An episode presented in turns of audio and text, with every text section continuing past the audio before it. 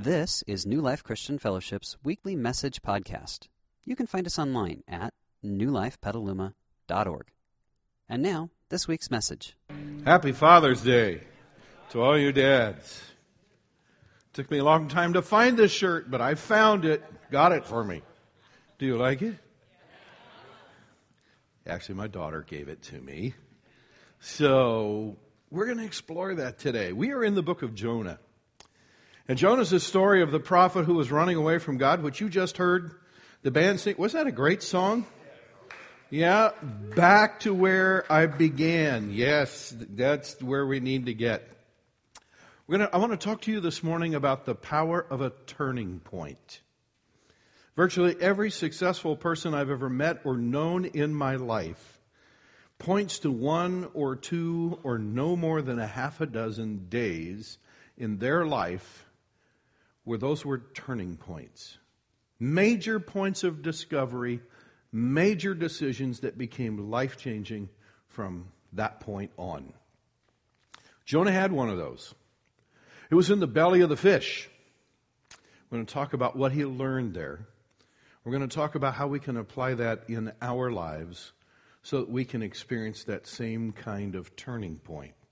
For those of you who are new this morning, let me uh, introduce myself. My name is Ron. I'm one of the pastors in the church here, and I'll be speaking to us for about the next 30 minutes out of God's Word. And so I want to encourage you um, open your heart, allow God to speak into your life.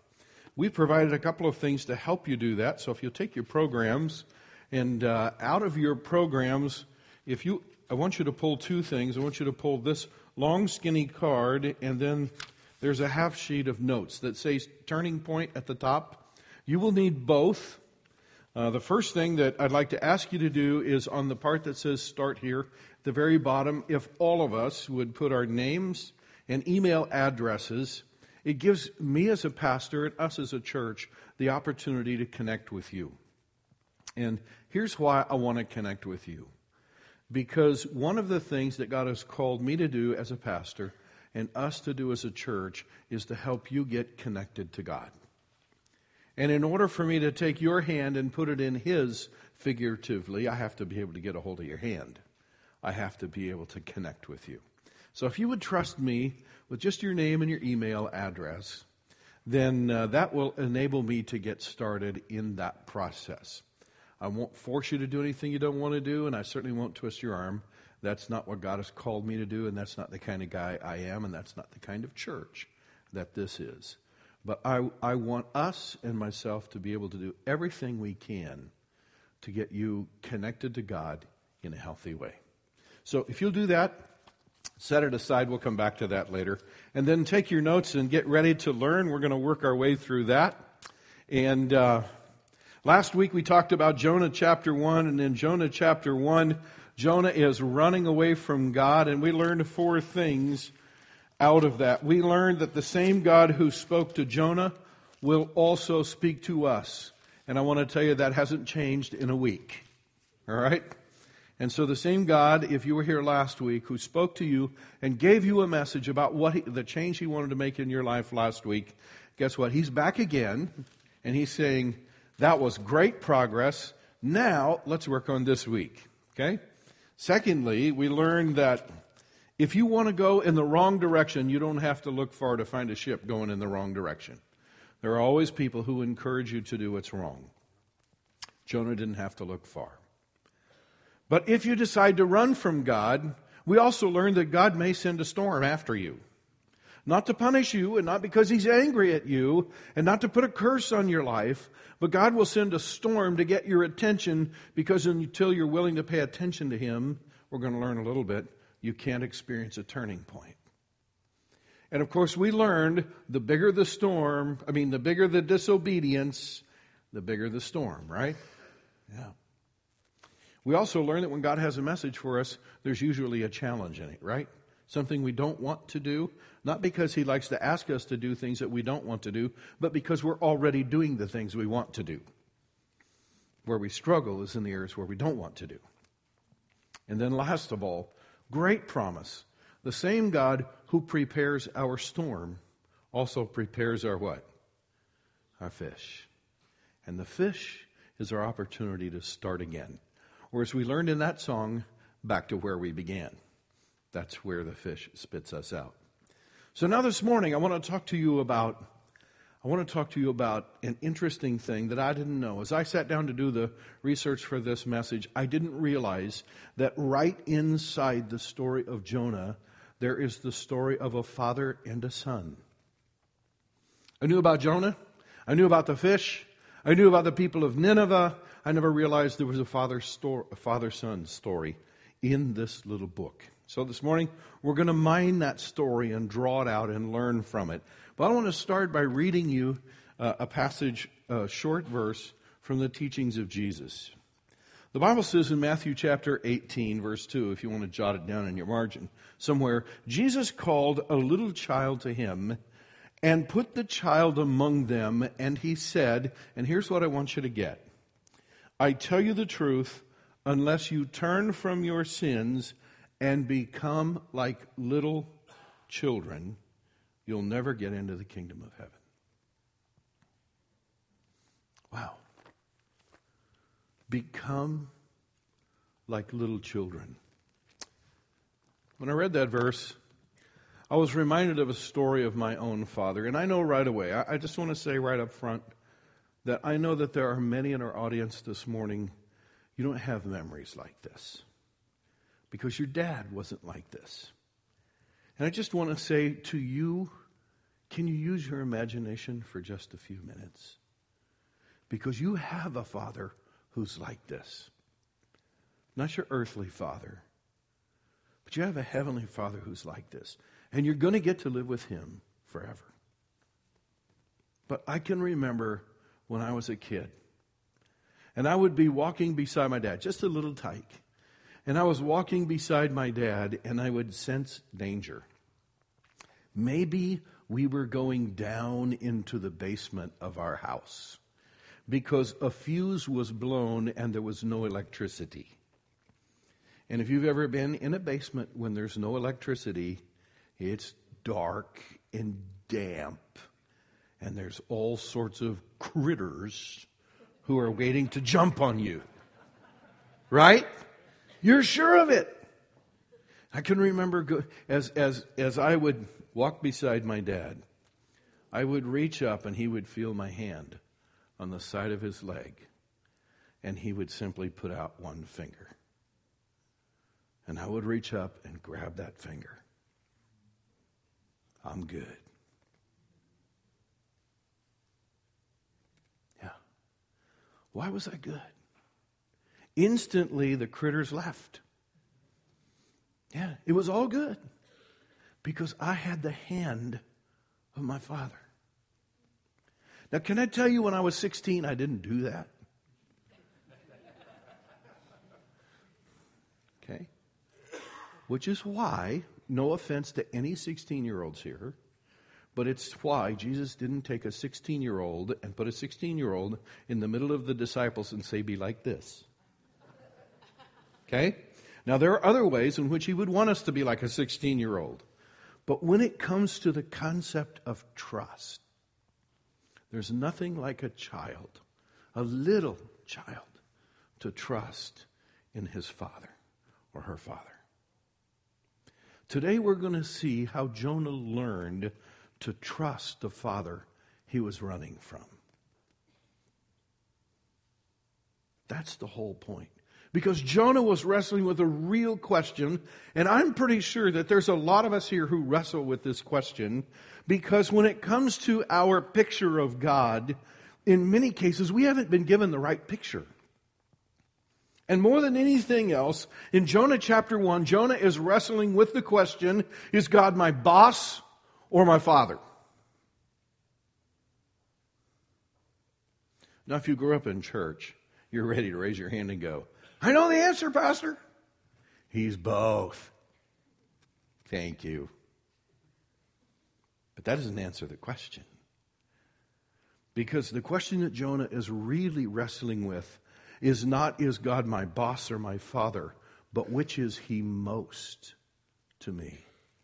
And when push comes to shove, how will he respond to me? I want you to hear this clearly.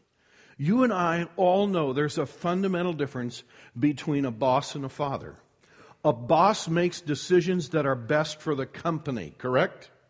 And a father makes decisions that are best for the child. I want you to wrestle with that just a minute. So, is God primarily your boss? Is he going to primarily make decisions that are best for his kingdom, but not necessarily best for you?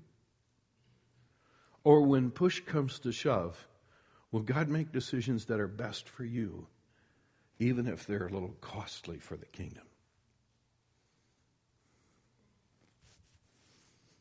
I don't have time to go into it this morning, but I can tell you that for the vast majority of my life, I had the wrong answer to that question.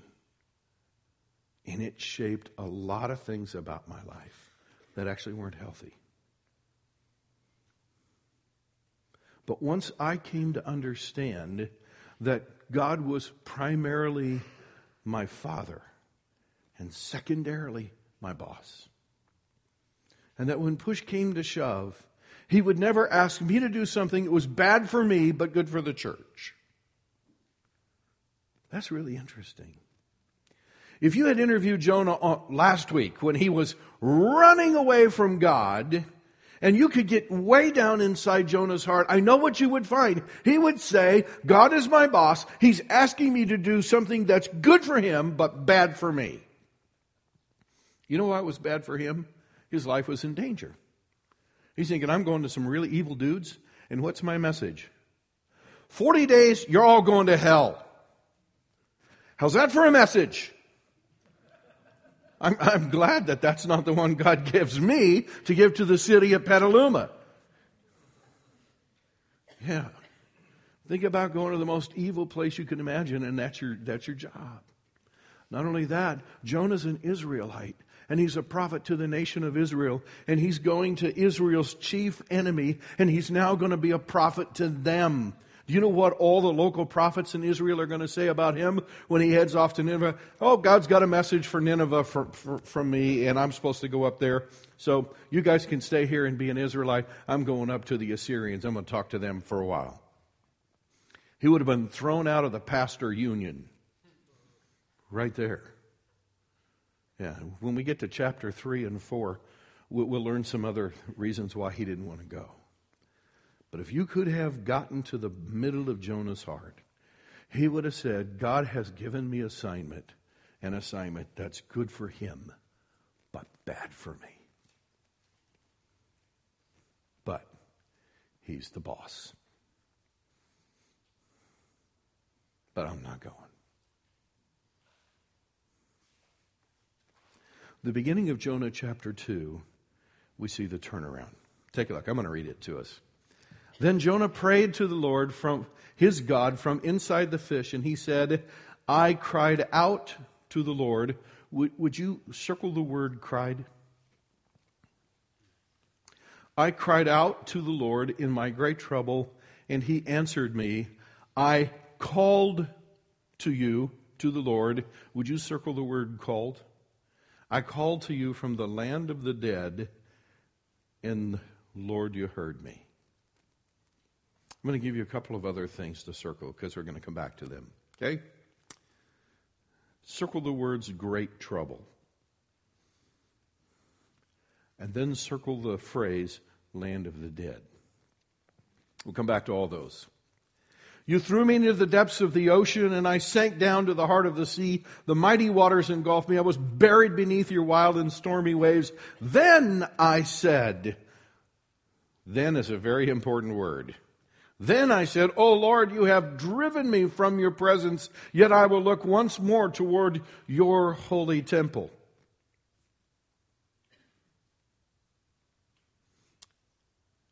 I sank beneath the waves, and the waters closed over me. Seaweed wrapped itself around my head. I sank down to the very roots of the mountains. I was imprisoned in the earth, whose gates locked shut forever. But you, O Lord my God, snatched me from the jaws of death. As my life was slipping away, I remembered the Lord. My earnest prayer went out to you in your holy temple. Look what happens. Those who worship false gods turn their backs on all God's mercies, but I will offer sacrifices to you with songs of praise, and I will fulfill all my vows, for my salvation comes from the Lord alone. Then the Lord ordered the fish to spit Jonah out onto the beach. Wow. We're going to learn several things from that, but the first and foremost, and sort of the main point this morning is number one. And then points number two, three, and four we will cover quickly toward the end because they, they just come straight out of it. Number one, Jonah decided to see God as his father, and you can sort of write at the end of it, not his boss. You know how I know that? This is the father son story that's contained in this book. When I was seven years of age, I was living in the state of Iowa and we had record snowfalls in uh, 1958. We had a hundred and some inches of snow that fell right where I lived in Iowa and it didn't melt, I think, for 128 days. So we had snow on top of snow on top of snow. I lived out in the country. My family and I lived out in the country, and we had we lived on an acre, and there was a big gully, and there was a big drift that came up over the gully, and the sun would come out in the day, and it would sort of melt the top of the drift a little bit, but, but at, at night it would get cold and it would freeze, and it formed a crust on top of the snowdrift. And it was getting to be such a problem because farmers were losing their cattle because the cattle were walking on the crust over the snowdrifts in the neighboring farms. It was a real problem. I had fun with it, however, because when you can walk on top of a snowdrift, that's way cool. So one day I was in my backyard and I walked up on top of a snowdrift and I looked down there and I realized that the snow that was in the shade underneath there was nice and soft.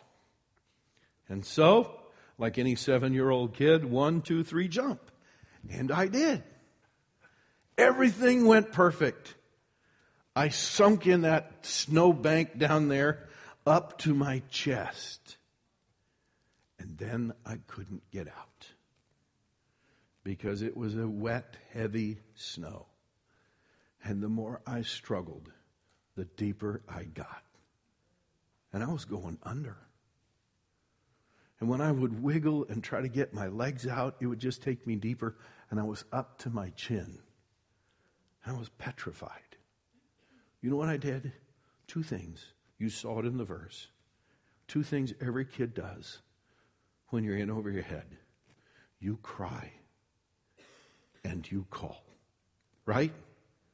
You cry because you're scared to death, and who do you call for? You, whichever parent's around, right? Whichever one's closer. And in the middle of your crying, you're, you're calling and crying all at the same time. Jonah is in the belly of the fish. And up until this point, he's considered God his boss. And I tell you, there's a couple of things you don't do with your boss. And that's cry and call your boss's name when you're in trouble. Am I right about that? Yeah. Because it's the most unnatural thing for employees to do, but it's the most natural thing for children to do. And it was in that moment that Jonah experienced a turning point in his life.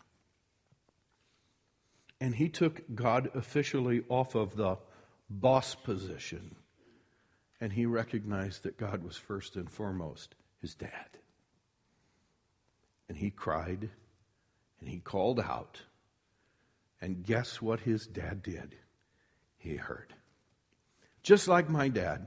When I cried and I called out and I screamed, my dad came running out of the house. And, and he looked in my eyes and he saw fear. And I'll never forget, he reached down, he put one hand under each shoulder, and he said, Son, just relax. I got it. He pulled me out, hugged me, I hugged him, and once again, everything's cool. Major turning point in Jonah's life, in mine. That's why that passage has the word then. Then I remembered. When I cried and I called out, I remembered. So, central concept, I want you to know this. There's sort of a central point, but it's got a little side thing to it as well. Here it is. Turning points happen only after we do what? Come to the end of ourselves.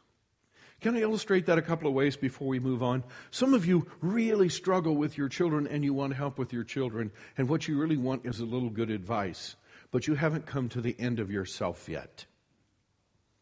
And what you want is God to come along and give you a little additional advice. Sort of like divine self help. You know what God wants? He says, Why don't you take the way you parent and recognize it's not working and let go of it? And then turn your parenting over to me and let me show you a whole new way to parent. And I'll make you over as a parent. By the way, if you've ever tried to struggle with an addiction, you don't need just a little help. You have to get to the end of yourself. Every 12 step program that I know, regardless of what subject it's dealing with, starts with these first three points. Take a look at them. We're going to put them up here on the board. Number one, we admitted we were, what's the first, the next word that's underlined? Powerless over our addiction, that our lives had become unmanageable. Here's step number two. Take a look. We came to believe that a power, what? Greater than ourselves could restore us to sanity. And number three, we made a decision to turn our will and our lives what over to the care of God as we understood him. Can I tell you in everything you struggle with in life, go through at least those 3 steps. Because anything other than that, you're just doing it on your own. And you don't need to come to church to do it on your own. You can do that anywhere. What you come to church for is to find out how you can turn your will over to the power of God, who's certainly greater than you are. So that is the first thing that Jonah learned. That was the major turning point in his life because the next chapter of his life, listen, in Jonah chapter 1, Jonah is running away from God. In Jonah chapter 2, because he thinks God's his boss. In Jonah chapter 2, when he realizes that God is his father, where does he run? To God all the difference in the world.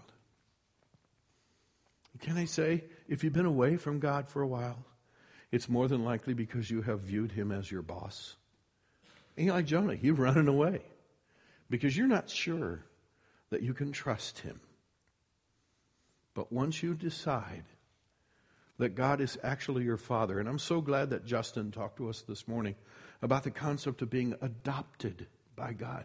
Once you decide that God wants to be your father, first and foremost, then it's the most natural thing in the world for you to run to Him. And I'm praying that this morning will be the morning you run to Him. Now, my question for all of us is can we set aside our pride to the point that we can say there's some area in my life over which I currently tend to seem powerless and it's unmanageable and creating chaos. Doesn't have to be a great big thing in your life, just an area.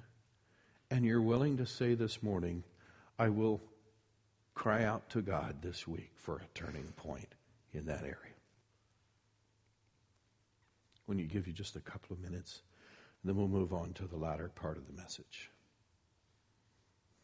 Father, for my friends here this morning, would you help them to be real with you, honest with you, open with you, open with themselves, even?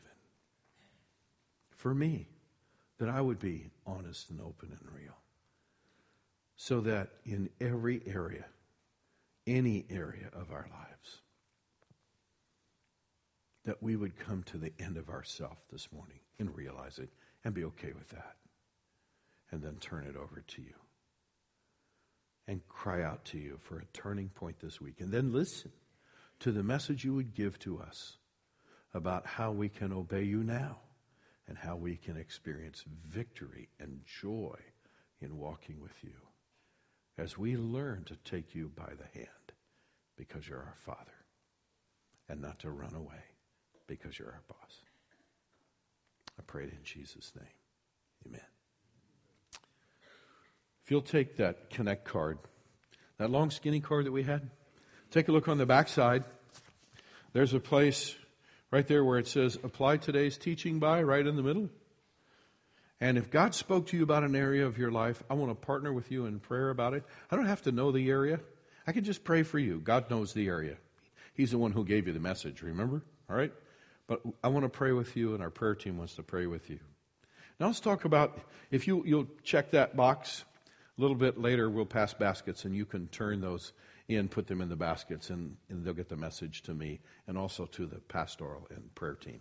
I want to talk to you about three natural outcomes once we decide that God is our Father. And we'll move through these quickly, but not because they're unimportant. I'm going to move through them quickly because they're actually pretty natural. Once we decide that God's our Father. And you can see it in Jonah's life. Take a look at number two.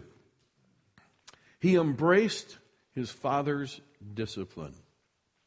Once you decide that God's your dad, and He's got your best interest in mind, you know if He disciplines or trains you or puts you through a training process, He's doing so for your good, and in the end, it will really benefit you. You, you just embrace that. Notice what Jonah said, You threw me into the ocean depths. By the way, did Jonah know who actually threw him in? I'm pretty sure he did, but he recognized, though it was the other sailors who threw him in, who was really behind all that. It was God. And he recognized that until God threw him into the ocean, the fish could never get him. Got it? And it was the fish who would carry him to dry land again and give him a second chance. And he recognized he needed to yield, submit to, and embrace his father's discipline. Every once in a while, I run into people who are just mad at God. I don't understand why God has to pick on me all the time. Well, I'm glad you feel comfortable to say that to me. But God's not picking on you. The problem is, because you don't trust Him as a father, you think He's picking on you. Because you're acting very much like a two year old who wants his or her own way, and you're pouting because you can't have 75 candy bars this morning. Yeah. Second thing, he not only embraced his father's discipline, he trusted his father's promise. He says, I remembered the Lord, and my earnest prayer went out to you in your temple. Jonah remembered that when the temple was dedicated, that God gave a promise that any of his children who would turn toward that temple and pray toward it, that he would hear them as their father and he would answer their prayer. And I have no idea how Jonah knew in the belly of the whale which direction the temple was. I'm thinking he guessed in faith. What do you think?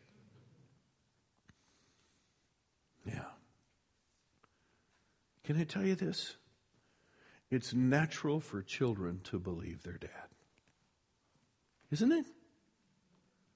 Even kids whose dads lie to them, somehow the next time dad opens his mouth and makes a promise, they count on it. Well, guess what? When you and I decide that God's our Father, when He makes a promise, we're just good with it. It's going to happen. Dad said it would. Got to happen. And Jonah knew. Once he knew that God was his dad, he knew if he prayed, God would hear. And number four, he yielded to his father's will.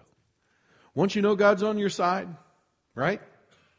Once you know that what he's doing is not to punish you and run you away, but it's to go capture you and draw you in through training and discipline, and once you know God makes a promise, then you remember the old TV show back in the late 50s and early 60s? Father knows. What's the next word? Yeah. Jonah got it. Dad knows best.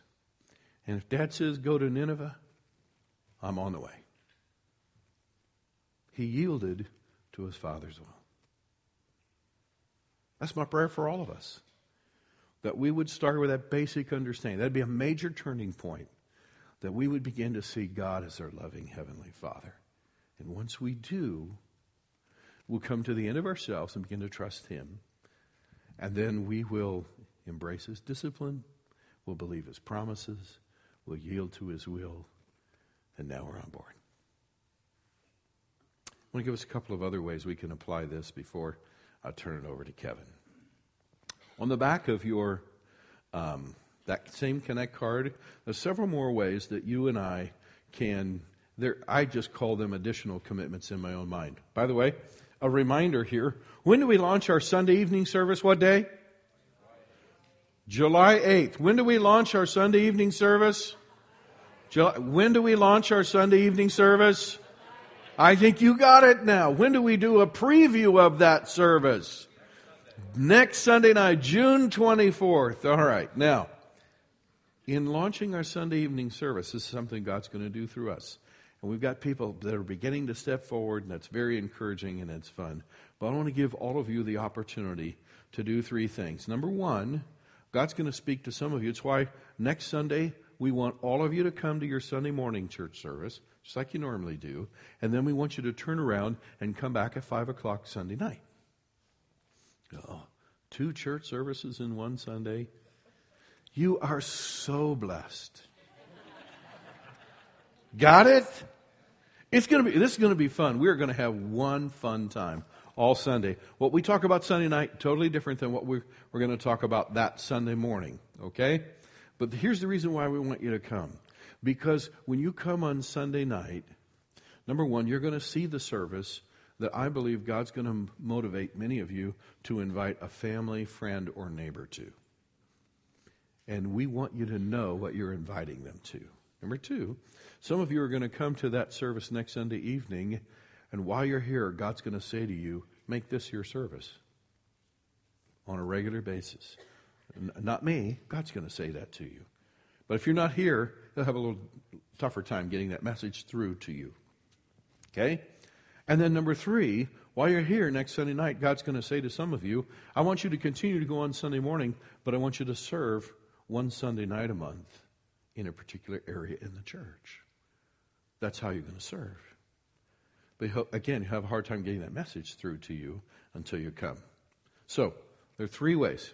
Number one, if God's spoken to you already that the Sunday evening service is going to be your service, you can check that on the card.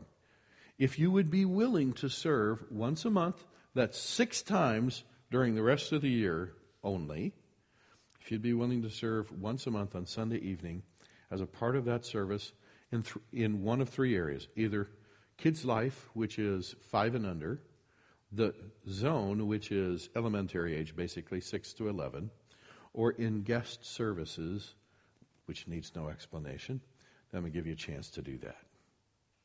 You say a short prayer with you. Father, would you move among our people right now, your people? And would you supply and prepare all that's needed for the Sunday evening service to be a dynamic service that reaches a whole segment of people who don't currently have a place to go to get connected with you?